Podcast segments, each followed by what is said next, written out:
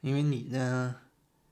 还是偏理工一点儿，我觉得偏理工偏就是比较偏刘慈欣一点儿。 你还是要说你有什么偶像的话，肯定还是刘慈欣。刘慈欣是偶像，但是我觉得我永远追不上他，因为人写的文章，我觉但得嗯他他不是物理专业呀，他什么专业呀？反正是理工科，具体我我具体什么专业你也不知道。就是。 我追一个人，我嗯觉得他文章写得好，我就看他的文章，我不会看他的生平。啊啊，对，这个这个是健康的态度，这是追星比较健康的态度。他写的文章确实好，所有的文章我都看过，他所有的小说吧，你的意思是说，包括他采访稿我都看过，就是他的演讲稿，他只要公布出来的我都全都看那。现在让你总结这个人，就是说你看了他这么多细节，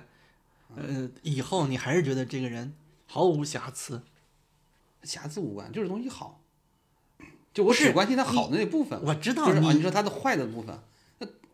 他的文章里头也有很多瑕疵呀，就是好多人在抓来它里头的伤呀，各种硬伤呀，它中间的东西呀，对，那都有啊。嗯，我也我也觉得它有好的地方，写写的就是不明不白的，没有交代清楚，确实有。是但是这个东西瑕不掩瑜。就和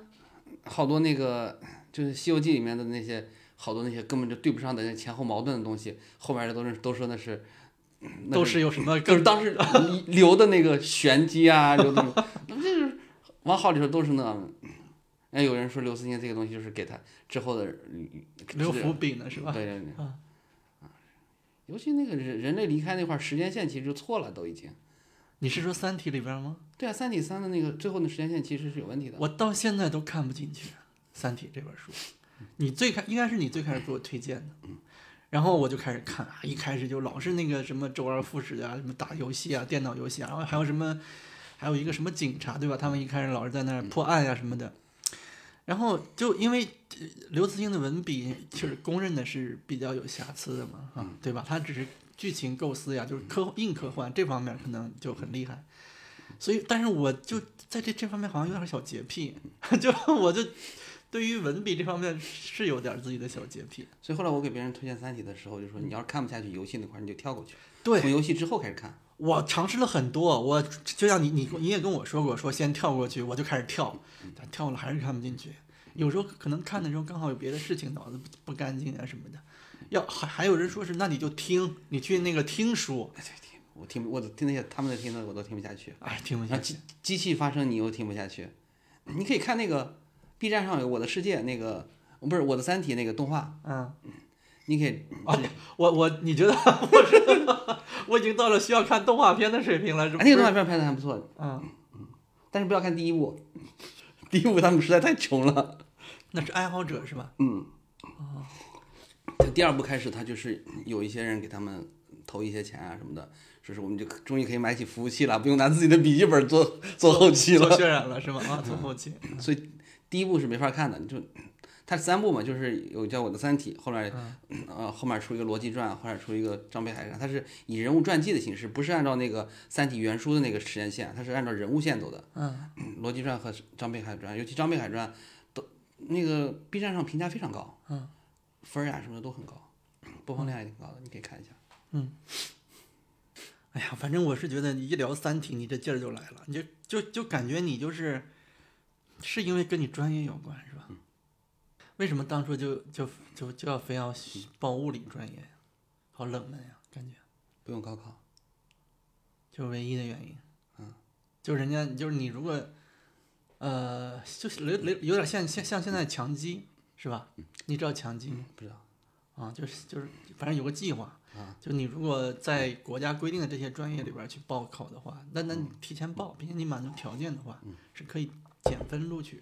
但你这是就相当于保送嘛，这个是不一样啊我连减分都不愿意，啊！就是这么懒，有空的就钻。但是关键是物理是你的兴趣吗？不重 要，反正我当年是山西南山南开是吧？山西省物理竞赛我是第十七名，啊，所以你肯定还是喜欢物理的。我上中学的时候最喜欢两门课，一门是物理，一门是生物。为啥喜欢物理？物理跟数学有啥区别？啊我我认为物理就是数学。你从多会儿开始认识的？ 就是不就算来算去的嘛，因为它不不涉及到创造新东西。所以你是多会儿认识到这个东西的？我我现在刚刚就是咱们聊天呢，所以我就现想了一下，然后我觉得物理就是数学。我要是高中的时候能认识到这一点啊，我后面的路可能会和现在不一样啊。但是我认识到这个事情认识的太晚了啊，我可能到了大二左右的时候，我才实际上认识到这一点啊。但是我的数学其实其实是我从可能从高一高二开始，我就觉得数学是比较需要一需要一些一些勤奋，需要脑子也需要勤奋的。对，但是我不是一个勤奋的人，所以我从高二开始就不怎么学数学了，因为我对数学没什么兴趣，啊但我对物理的兴趣很很大。我以前以为这没什么关系，对我以为我学好物理就就学好物理了。啊，但是上大二的时候，我发现完了，我浪费了太多时间没有学数学，我物理已经下不去，学不下去了。你发现你完了，倒也不至于吧？你才大二就发现啊完了，那因为我你也知道我是个懒的人 嘛，然后我就想，那哎那看大学的物理专业学啥呀？就是把高中的那些物理再拆开了、揉碎了，再一遍一遍的学。高中的物理就已经其实就已经学全了，力热光电生都有了。但是没有天体嘛，那就天体是物理算物理吗？力嘛，啊，那就是力嘛。啊，大学的话就是力热光电四门儿，大学再学两遍，各学一遍。高中已经学了一遍了，嗯，大学再学两遍。没事，看当时我也想我转来，其实到了大二大三，大二的时候觉得，哎呀，物理实在是，实在是学不下去了嘛，说是找条后路吧，感觉电脑这个东西挺容易的嘛。 你真是嘲笑我们专业。然后我们就就去我们学校的呃信息专业去，说是我能不能转来啊？他说我们不接受转专业的。嗯我说能不能双修一下或者辅修一下？他说我们不接受双修。我说那就那我就自修吧，我们我们我们就是这么拽，反正我们专业什么都 不接受。嗯，但是我们班有我们班有一个转的最远的就是转到历史。就是理科转文科，相当于是。从我们我们班直接转到历史专业。然后历史专业就不挑，说哎，我们 这没人了，快来吧。我们班后来还来过一个从历史专业转过来的，哦，所以我们我觉得还是得，哎，那你觉得现在这个，因为咱们今天就是想聊无人驾驶嘛，你觉得这无人驾驶跟哪一科更接近一点？它这个，它肯定是很综合了，是吧？你觉得它跟计算机更接近，还是跟物理更接近？肯定和为什物理么没特斯关拉？特斯，你先说吧，你觉得特斯拉是最好的这个车吗？最好的电动车吗？或者最好的支持无人驾驶的电动车吗？系？反正说自动驾驶的话，特斯拉肯定是最好的你现在可是专业从业人员啊，嗯所以大家都我公认你确实，你说的这个意见会给我一个很大的参考值啊。你要单说自动驾驶这块儿，就是现在很多公司啊，也不是说哪个公司，他们都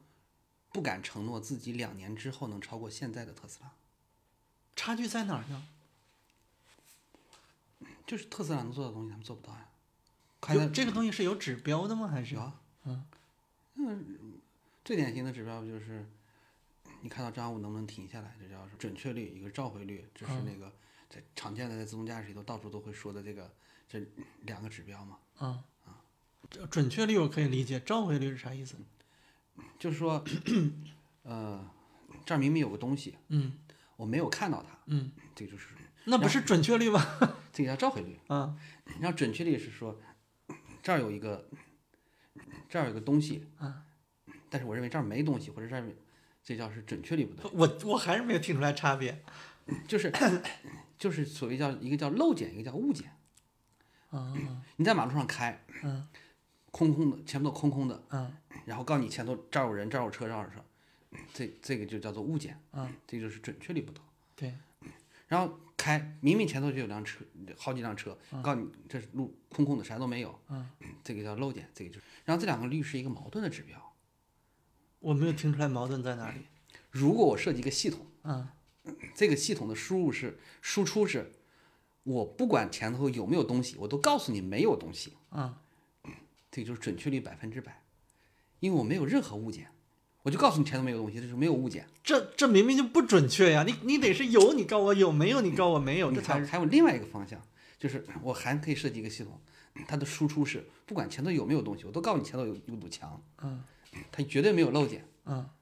因为它其实它有墙，对它就对嗯对了，它没墙，那我告诉你有枪，这是这是嗯这是我的误解，我准确率比你，但我的召回率是百分之百。是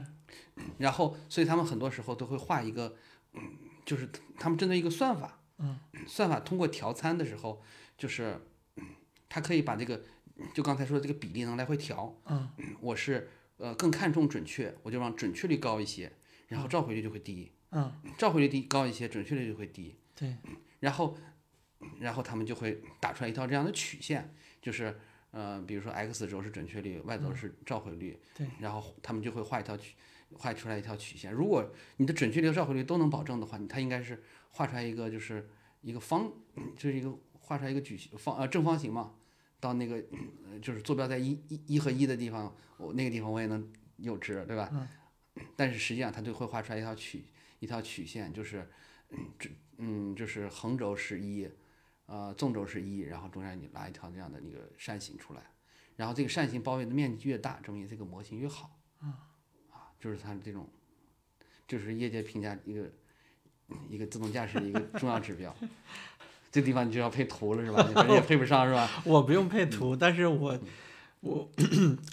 我自我也是个理科生，但是但是我觉得我得出来一结论，嗯就是你们就是在猜， 是，你们就是在你看对正常人的理解的准确率，就是有你告我有，有几个你告我有几个，对吧？漏了多了你都算错。漏了多了都算错，哎但是自动驾显然在你们行业里边不是这样的。因为确实是在好多时候，呃，处理的问题的时候会参考这两个指标。啊，就是 我在某些场景上，我就是更重视准确率；在某些场景下，我就更重视召回率。嗯，所以就导致了这个东西。就相当于说你们给自己预设了一个前提，我无法做到百分之百。对啊现在我需要做的就是，我到底是风险厌恶型呢，还是 叫什么？就就对，就是我应该到底应该保守一点呢，还是应该激进一点？对，哎，呀，好可怕呀！我现在感觉我已经不敢用自动驾驶了。不太敢用自动驾驶了。特斯拉或者不不管是特斯拉，就是实际上好多时候怎么评价一个自动驾驶啊？就是嗯你人开，平均开两亿公里能死一个人。我自动驾驶开，啊我四亿公里才死一个人，我安全性就高了 一倍。对，对，这个我能理解，但是呃因为我可能平均来说是两亿公里哈，你们这业内指标，两亿公里死一个人，但关键是两亿公里死那肯定是一傻子。 而我呢，我敢百分之百保定保证那个人不是我，因为我我不是傻子，对不对？所以这就是很多时候不愿意把指挥权交给一个对自动驾驶。对你可能对于整个社会来说，对于大体系来说，自动驾驶提高了安全率，但是对于我个人来说，我的安全率一定是降低了，因为我人工开的话是百分之百，绝对没有问题。你这么敢保证自己？哦，这不就就是人就是有这种自信嘛，对吧？就而且人就对吧？这个我科我不管科学上来说我是百分之多少，但是在我的主观意识里边，我就是百分之百。嗯，你看我就没有这个自信，嗯，因为我在高速所上以睡着过。所以 开的车吗？呃，然后呢？那怎么开呢？那直接就往沟里冲呗。没有信了，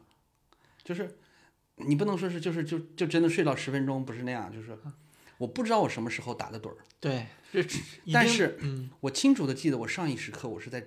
就是三车道的高速，嗯我在中间车道开的，嗯，突然一个机灵，嗯，哎，为什么我出现在左车左车道？嗯，嗯，就是你这样一你在下意识开车，我不知道，我不知道中间发生什么，但是我我突然一反应，我为什么出现在他左车道？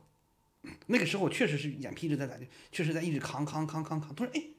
我什么时候变得到？嗯但是你要想，我是从中间车道变到了左车道。嗯如果我上一时刻在中间车道，是已已经在左车道了，嗯，我下一时刻变到了中间的隔离带里。对，这时候如果是个自动驾驶的话，他会提醒你，或者说他不会犯这样的它不错误会，科自动驾驶，它会犯各种各样的错误，但是它不会犯瞌睡的这样的错误，对它不会疲惫。对，嗯所以所以呃，你对自动驾驶是有信仰，可以这么说，你觉得未来一定是会所有的车都是自动驾驶的，未来一定会做，嗯，会会到到什么程度不知道，但是自动驾驶这条路已经开始走了，已经走了，有很多人在走了，但是将来能什么时候能走到什么程度，这个不知道，也许就突然之间，也许很快，也许很快，也许就又和当年的人工智能一样，又走不下去了。嗯，人工智能的理论有好多好多条路，啊，现在走的这条路只是其中的一条，在五十年前，没有人认为这条会是比其他的更优秀，嗯对，因为有好几条认为有有好几条其他路会当时觉得比这个要更优秀，现在的人但其他工走不智下能去了也是在猜嘛，现在的人工不是在猜，而是用统计学、用概率去得到一个 大致的一个统计结果，然后根据统计结果来做出下一步的。所以现在人工智能其实是基于一个统计的统计理论。对，就是你还是得样本数得覆盖的面儿得足够广才行嗯嘛，要不但然是在五十年代的时候，最开始的那帮最牛最牛的数学家，就是像诺亚，就是就那帮大牛们，他们也也在做一些自动驾驶，不是做不是在做一些人工智能的东西。嗯他们当时是走的所谓叫做符号主义嘛，嗯他们就说是认为电脑可以像人一样去思考，就按照人的思维逻辑把他人们给是整要设计出一套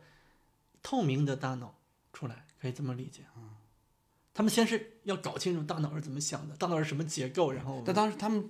他们不是想搞清大脑是怎么想的，大脑是怎么结构，而是要他搞搞清楚人是怎么思考问题的，然后让电脑照着人思考问题的方式去思考，对这是当时的想法。然后再往后慢慢慢慢的，这个路实在是走不下去，然后才有刚才出来这个神经网络嘛。神经网络其实是很早就出来了，嗯，包括我上大学的时候，在大三的时候，我们有那个数学建模比赛嘛，嗯，当时非常热的一个方向就是说是用神神经网络解一切问题，嗯，然后然后 我我在网上看到一个用神经网络来做加法，就本来你知道三加五等于八，不，我要先训练，我搞上一堆的样本，告诉你十八加十七等于多少，然后最后我给你输个三加五，你说等于多少， 结果出来的答案准确率非常低，我就那它的样本不够，哦，这，好，反正反正科学家有时候是有点这个，当时我们做神经网络的时候。嗯、那时候还没有人没有人提用神经网络做那个自动驾驶，嗯当时提的一个，呃，我印象最深的例子就是说，呃，有有一些给公司说评价一个员工啊将来是否有潜力，嗯，那很多时候不是靠靠个人主观，啊对但是说我们用一套神经网络的方法，嗯我拿很多很多样本，对，就拿一些已成功的或者已经失败的，拿这些人把他的各种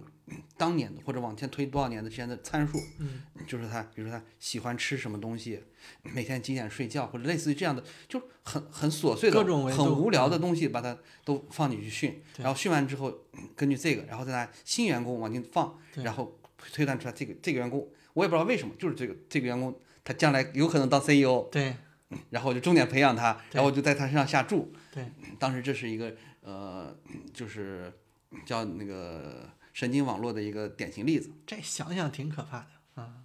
嗯，这想想挺可怕，这这是一个，其实你你仔细想一想，这里边是有一些。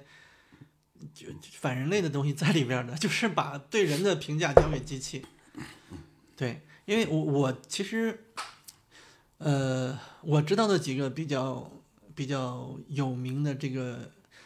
机器学习、深度学习的这个例子，一个就是谷歌那个叫什么下期的预测房价，预测好像咱们学这个这个模型的时候啊，就是这谷歌那一套叫 TensorFlow 什么东西，那套模型的时候，一开始他给样例这个样本库里边儿就是说，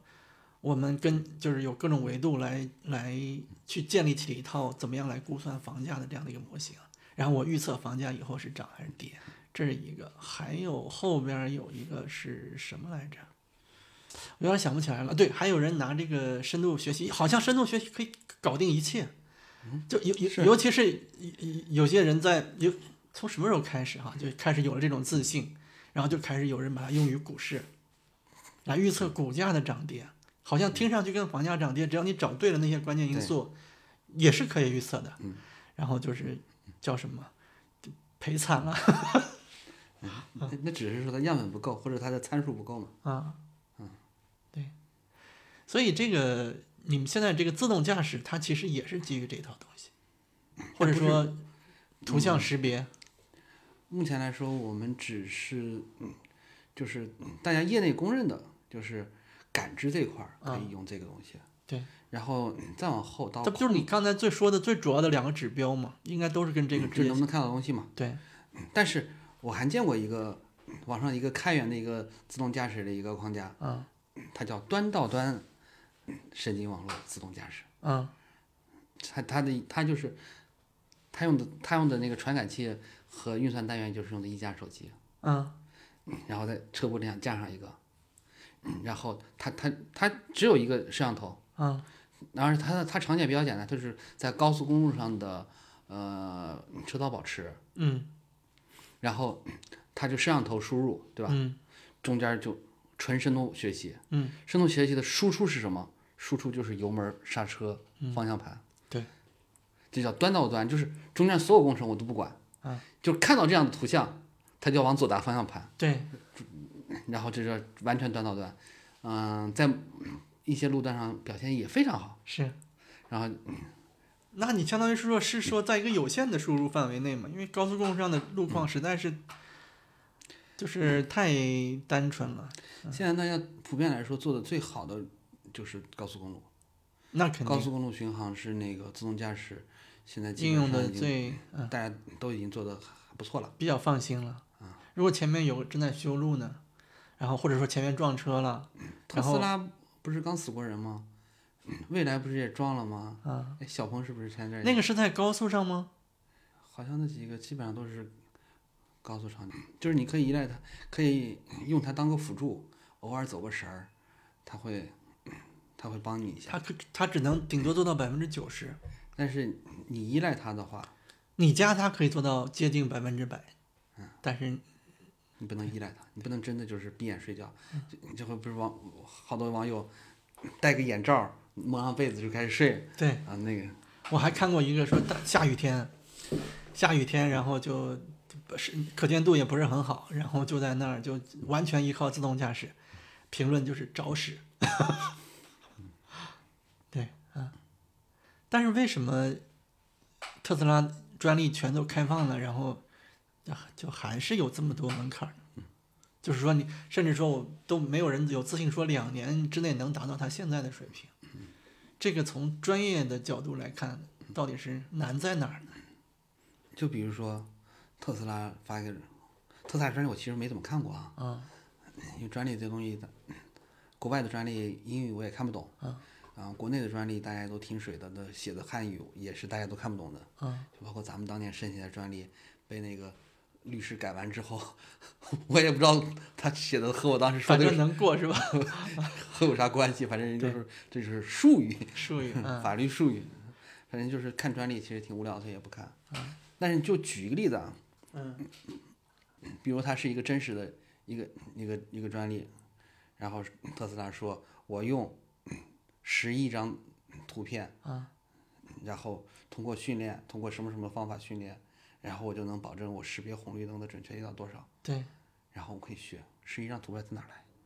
人告诉你了，我用十亿张就可以训出来，因为我嗯你之就前没有十亿张图片，对不对，但人家有啊对，但人家有，人花钱就能采到，是甚至人没有花钱采到，因为特斯拉的车非常多，是，每辆特斯拉上都有摄像头，就是帮他采了。对那你你你去你去开一辆车去采，或者你公司有钱，你你拍上一百辆车去采，嗯十一张图片，十一张有效的图片，你什么时候能采了？所以就有些时候这些东西，这是这是一种一种情况嘛？还有其他可能吗？还有就是代码人并并没有开源啊， 他只是公开专利了，他并没有开源，对不对？嗯那你这个也说的有点过了，好像但但是是百度开源了呀，不存在不存在说是呃叫什么，就是在专利里边有所隐藏这种情况应该是不会的。这说不好，嗯，有可能会隐藏，有可能会不藏，啊嗯真正大牌的可能我不屑于藏，对，不藏你也有的时候你真的也做做不出，就是就那就是这个开放专利这个事情本身应该说还是货真价实的。那那那会不会？不过其实也不光我们了啊，好像在全世界也就只特斯拉一家，也没有听说欧洲呀或者是哪里有一个国家自动驾驶或者是在电动车这块做得特别好的。这是就是嗯自自己既做车又做自动驾驶，它是最好的嘛？对，但是还有其他很很多其他的那个厂商，他只做传感器，嗯人做的也很好的呀。还有一些他做了没有卖的，哎，特斯拉的车上是只有图图像传感器吗？据说是啊，应该也主要都是它以原来有毫米波雷达，不是说它新的可能会慢慢取掉，但是现在还用着呢。哦，好像我前两天看，好像已经有些车是不是已经取消掉了？但那个也确实也有用。嗯，那就在这个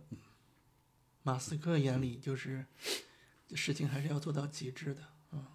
可能目前技术上呀各种原因，说我们呃需要依赖这个，但是我们不能养成这个习惯。 差不多能去的时候，我们就把它去掉，然后促进整个往一个正确的方向上去发展。然后这里边死几个人，还这这反正意外。对，是这样。嗯我们说这些也也不必负什么法律责任嘛。嗯，其实我我我有点纠结，前一阵我就不知道咋了，我就突然想买车，然后就想在特斯拉跟蔚来之间选，哎，真挺难选的，因为从内心的品牌倾向上来说，我肯定是倾向于特斯拉。嗯但是呢，我我研究了一下蔚来，然后，啊，蔚来说是就蔚来做的特别好，蔚来那个这个服务特别好，嗯说是你无论在全国任何地方出了任何问题，一个电话有人帮你处理，嗯甚至备用车都给你开开来了，你开上备用车走就行了，你不用管了。嗯就即便你车没出问题，人家也会有嗯就是什么忘了充电，没电了，然后人派车过来接你。对，就它有那个紧急什么应急充电车还是对什么，嗯嗯，对。然后平时还会有一很多的线下活动，嗯这线下活动倒不是说你就想吃那小蛋糕，不是这样的，嗯就关键是大家在一块聊天，然后没准还能聊出点什么东西出来。嗯就是说，未来也是在这一块儿，就是紧紧抓住了他的目标消费群体的这些人的这个心理。关键是人家其他方面也不差，嗯，对，人家车要说正儿八经开，肯定没准就不是肯定比特斯拉还舒服，嗯，肯定比特斯拉还舒服，啊又大又宽敞，里头舒舒对服服的给你做的。是。然后它换电池呢，嗯，虽然说你每个月要交钱，但是呢，它可以保证你一直开，对啊，因为它永远给你换，嗯。所以我就很我就很纠结，我当时真的是很纠结，就这个纠结救了我，你知道吧，要不然我现在已经冲动下单了啊。所以嗯你会怎么选呢？假如说你不考虑钱这个因素的话，就是你就就是需要家里边就实实在在自己需要一辆车，但是呢，啊你你不能说是答案，不能说是我买个这个烧油的车哈，这个就就就就是在这俩里边选的话，因为我可能要是真的要是就是看你干你什么买车会看看重什么？你会看重自动驾驶吗？会，肯定会。但现在自动驾驶都不让我满意，都不让你满意，包括特斯拉在内。还达不到达不到真正就是能解决痛点，能解决我的实际痛点。你的痛点是啥？日常代步嘛，你不然后要全自动驾驶，这个我我倒是没有这方面的需求。就是我开车开的也不多啊，嗯，有限的几次啊，就是很多时候，就是这个，你比如说开开车去去一个商场里头逛嘛，嗯，然后进地库，我就先进二十分钟，嗯，出来的时候我再出二十分钟才能出来，嗯，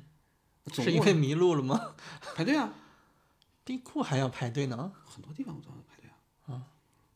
然后有一次哎，不还是在在跟车这一块儿，自动驾驶做的也挺好的。跟车怎么说呢，就是你还得人在上面跟着。嗯我曾经有段时间不是做那个，呃，叫啥来，就是自动泊车嘛，嗯，就是希望能解决最后那两百米，嗯对，实际上还是有一定距离吧，各种原因。呃，因为特斯拉推出这个自动叫什么召唤一键召唤，这很久了嘛，推出这个功能。在中国不太能用，嗯，它主要是嗯针对就是大平面停车场、宽敞车位，对，在中国这种狭小的，还要在上坡下坡、嗯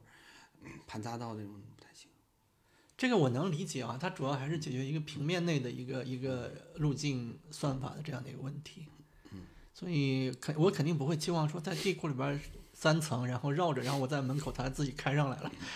我现在没有这个期待。当时我们做的理想，我们咱们做的演示已经能到这个上效果，嗯，我们做到了演示演示级的，这样的就是从地库盘一那块上。从理论上来说，它是要记路线吗？呃，它需要一个车厂的高精地图， 对，就是我在车厂里头玩任何时刻，我知道我准确的位置、但是那个呃室内定位主要依靠什么呢？标志点。那不现实嘛，嗯，那那那只能是嗯就是做演示嘛，就是说，所以说我们要改造停车场嘛，嗯，停车场上我们要贴好的定位点，对，这就是它的缺点。但是其实想一想，嗯，就即便你在室内加定位点，它精度是应该也是误差在五分厘米五厘米，啊，能到五厘米左右，五厘米就足够了。五厘米，因为就可以有其他技术辅助了嘛。嗯，那车身周围的它肯定车身周围就靠靠普通感知行了，因为对，呃，停车场是个低速环境，嗯低速环境的感知的准确率是相当高的。嗯是，哪哪怕就是最不济，我来个超声波雷达，我就保证不撞了嘛。对，啊，后面别人撞我那不那无所谓，对吧？别人撞，所以你刚才说非常叫什么近距离的车身周围的这个是非常准确的，这个是还是基于图像。嗯，雷达，超声波雷达、毫米波雷达一下都不那特斯，拉呢？特斯拉有超声波雷达，不是说马上就没了吗？超声波雷达不会去掉的，永远不会去掉的。一个超声波雷达才两三四三四块钱，我凭什么为什么要去掉？三四块钱，对啊，一个毫米波雷达稍贵一些，几百块钱嘛，嗯，还可能会考虑。超声波精度在超声波的精度，它没办法区分一个障碍物还是两个障碍物，嗯它会确切的告诉你周围有东西。对，他们现所有现在所有车都有超声波雷达，你你也知道很准确。我不知道你不依赖那个吗？ 啊。你到时候不不靠超声波雷达吗？哦，倒车雷达你对这吧？往后一倒，滴滴滴啊，啊，就对停了嘛，对不对？对对，这个东西从来没有出过错，啊，我我只遇到过一次出错，就是下雨天，啊，有一根竖着的柱子，啊，就是个铁铁铁杆儿，啊，竖在地上，那个超声波雷达没有没有帮我，我撞上去了。是，那就全都反射走了，回不来。超不声是就波漏了，啊，太太细了，哦，啊，就这种情况可能超超声波只有这种很很罕见的东西，嗯，但是如果这时候再辅助上一个摄像头的话，一个广角摄像头其实没问题啊，而且这种碰撞，嗯像这种都是固定障碍物呀，你固定障碍物的话，在高精地图下都会有，所以如果真的高精度覆盖量足够大的话，这个这个问题是能解的，但是这个也还好吧，所以很多厂商现在在考虑车路协同嘛，这个这是国家层面的事情吧，这个很难说是一个厂商这个层面能把这个问题解决。厂商比如说可以将来国家就给你画上这个道路，你所有的车你只能在划定的道路里走，嗯，这就就就可以了，对吧？然后就整个路网就是这么建的。等这路网建好了，这个就空中的驾驶叫什么？呃，可以飞的那种那种那种叫什么？交通工具又出来了。咱当年不还想到这来吗？对 呀、对行，你那个你做了单纯做无人驾驶的话是多少年了？不到三年，两年多，两年半。反正做的还挺舒服的，乐此不疲。反正起码知道了行业里头他们做的有多差。哎呀，这个 好，我们来详细说一下， 怎么个差法？特斯拉不是是是经常撞吗？以下言论仅代表嘉宾观点。特斯拉撞这个东西，你看，你说他们做的有何有多差？里边是包括特斯拉的是吧？对啊，你你你这，嗯你这个还是得有个对比的，对吧？你说我能做的更好，你可以说人家很差；你说他们做的很烂，但是我做我做不过他们，这对这对你这是，哎呀，因为我的理想很好，我希我想要个理想的东东西，但因为这个东理想的东西大家都有，嗯就自动驾驶分歧都多少年了嘛嗯， ，L 零到 L 五这对，早就都分好了，是到现在为止，没人敢说自己是 L 三，马马斯克敢说，啊没有他说了，说了 L 三了，嗯但是他只是说现在不是二点五，哦， 他说二点五是吧？好多人都都说二点五，啊，对，因为就根本就没有二点五这东西，就是我比二我比二好，但是我没有人敢承担自己是三。对，大家都瞄着五呢。嗯嗯、呃所以你的下一辆车是电动车还是烧油的车，大概率是油车还是油车？嗯不环保呀。多，现在油车其实排放量也还可以了。电嘛，无非、嗯不是好多人在说，那这些锂电池五年、十年之后你怎么回收锂电池？你有一个环保的回收锂电池的方案吗？嗯，锂电池的并并不是特别环保，怎么降解？啊、你怎么把里头锂都分离出来？还有那不其是次你们有你们这帮学物理的在搞了吗？学物理的可不咋子啊，这是学化学的，学工程的是搞的。 我们学物理的，你看那个为什么我喜欢看《三体》啊？啊因为物理学家解决不了三体问题，啊物理学家研究的只到两两体结束。啊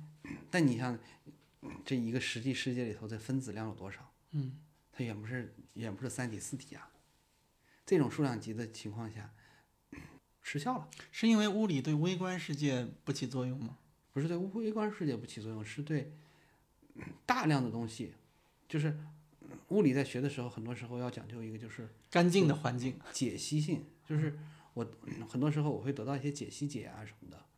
当然，物理有很多分支啊，人家有好多就是，嗯，统统计的统计力学啊，或者讲对统对计的对呀、是蒙特卡洛呀，就就讲做做那个嗯材料物理，我这些东西也有，嗯，但是就是你要是纯的往理论理理论物理方面讲的话，它都是讲的这种，嗯，就是很简单的系统，它它要去研究最简单的系统的最基本的一些特性，嗯，然后在这个基础上，然后你把这些东西去去怎么去组合，嗯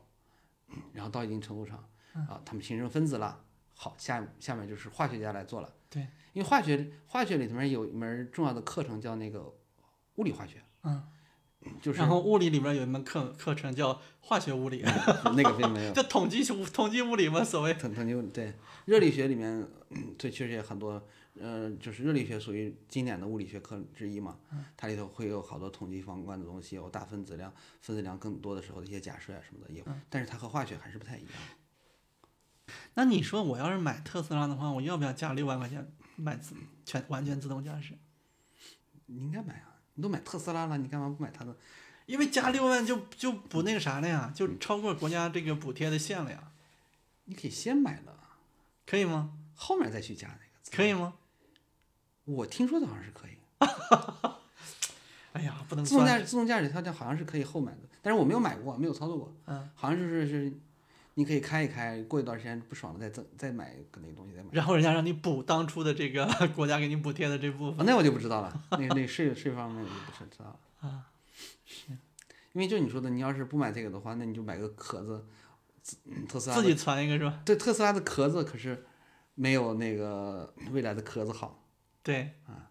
或这么说吧，将来你孩子上大学了，你要自己可以照顾自己了，或者说更远一点，嗯，那个时候你你会有什么不一样的活法？那就他过他的，然后我再重新找我喜欢的东西啊。自动驾驶，看到时候吧，也许是火箭呢，因为当时找这个自动驾驶工作的时候，投的基本上就是两个方向吧，一个是投了一些自动驾驶的，还投了一些那个呃火箭公司人都不理我，就自动驾驶的要还是政审，也不是自自动驾驶，你那火箭的也是都是投的私人企业，没民有营企业，都是听民营，他不是国那个内也有这样的公司吗？国内现在有三四家了吧？就是做火箭的有三四家，做卫星的就更多了。嗯，还有做火箭配套的也有好多。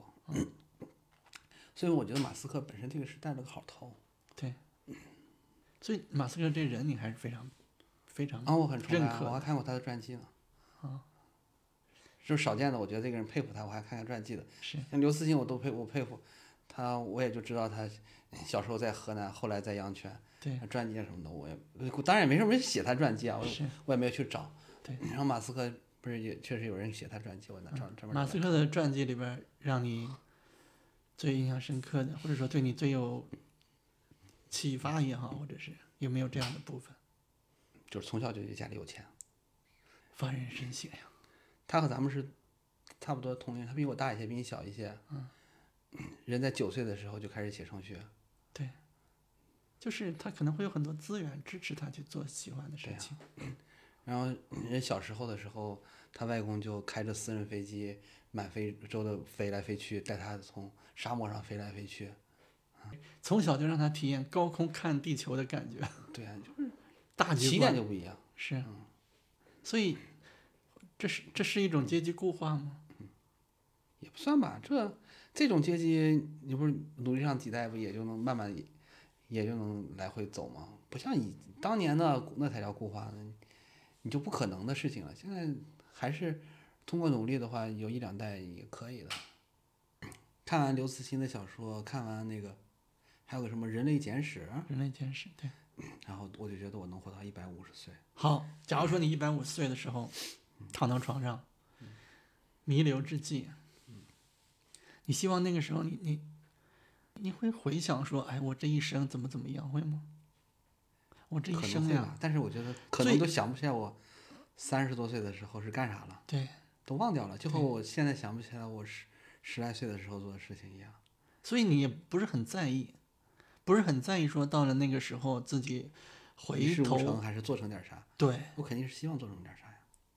但你已经这么大了，对吧？能不能做成点啥，心里基本上有有了心理建设了，如果我能活到一百五十岁了，我现在才三十多岁，我现在不到不到四十，对。对我还我还有一百一十年的时间来做。哎呀，然后躺到然躺后在那现个在想想，哎，还有一百一十年，这一点都不着急。躺到床上，然后想的，这辈子我到底做了点啥呢？哦，我坐坏了五把椅子， 那那时候不是五把了，那时候是五百把。嗯，好，第一把椅子是在什么地方？第二把椅子是在什么地方？我现在已经记不住第一把一个哪做坏的了。嗯，那是之前嘛，就是再然后碰见几个，嗯反正自己家人死呀，还有一些其他的同学家人的参加过葬礼之后，嗯有一次我和一个同学说，哎，这是在医院工作的，他说那绝对不是这样的，这国家有统计样本、统计数据的。到每一个人，具体到每一个个人，的时候和统计无关，就和你刚才说的，我我的自动驾驶就是两亿人两亿公里才死一个人，对但死的那个人是你的。到医学上的时候也是啊，我那同学就天天看，十几岁、二十岁、二十几岁就死了，啊嗯，那就是你为什么就相信那个人不是你呢？ 我我没有这种预设呀。哎所以这个到底能活多大呀？你的生命啊，嗯这个东西，在你能既然掌握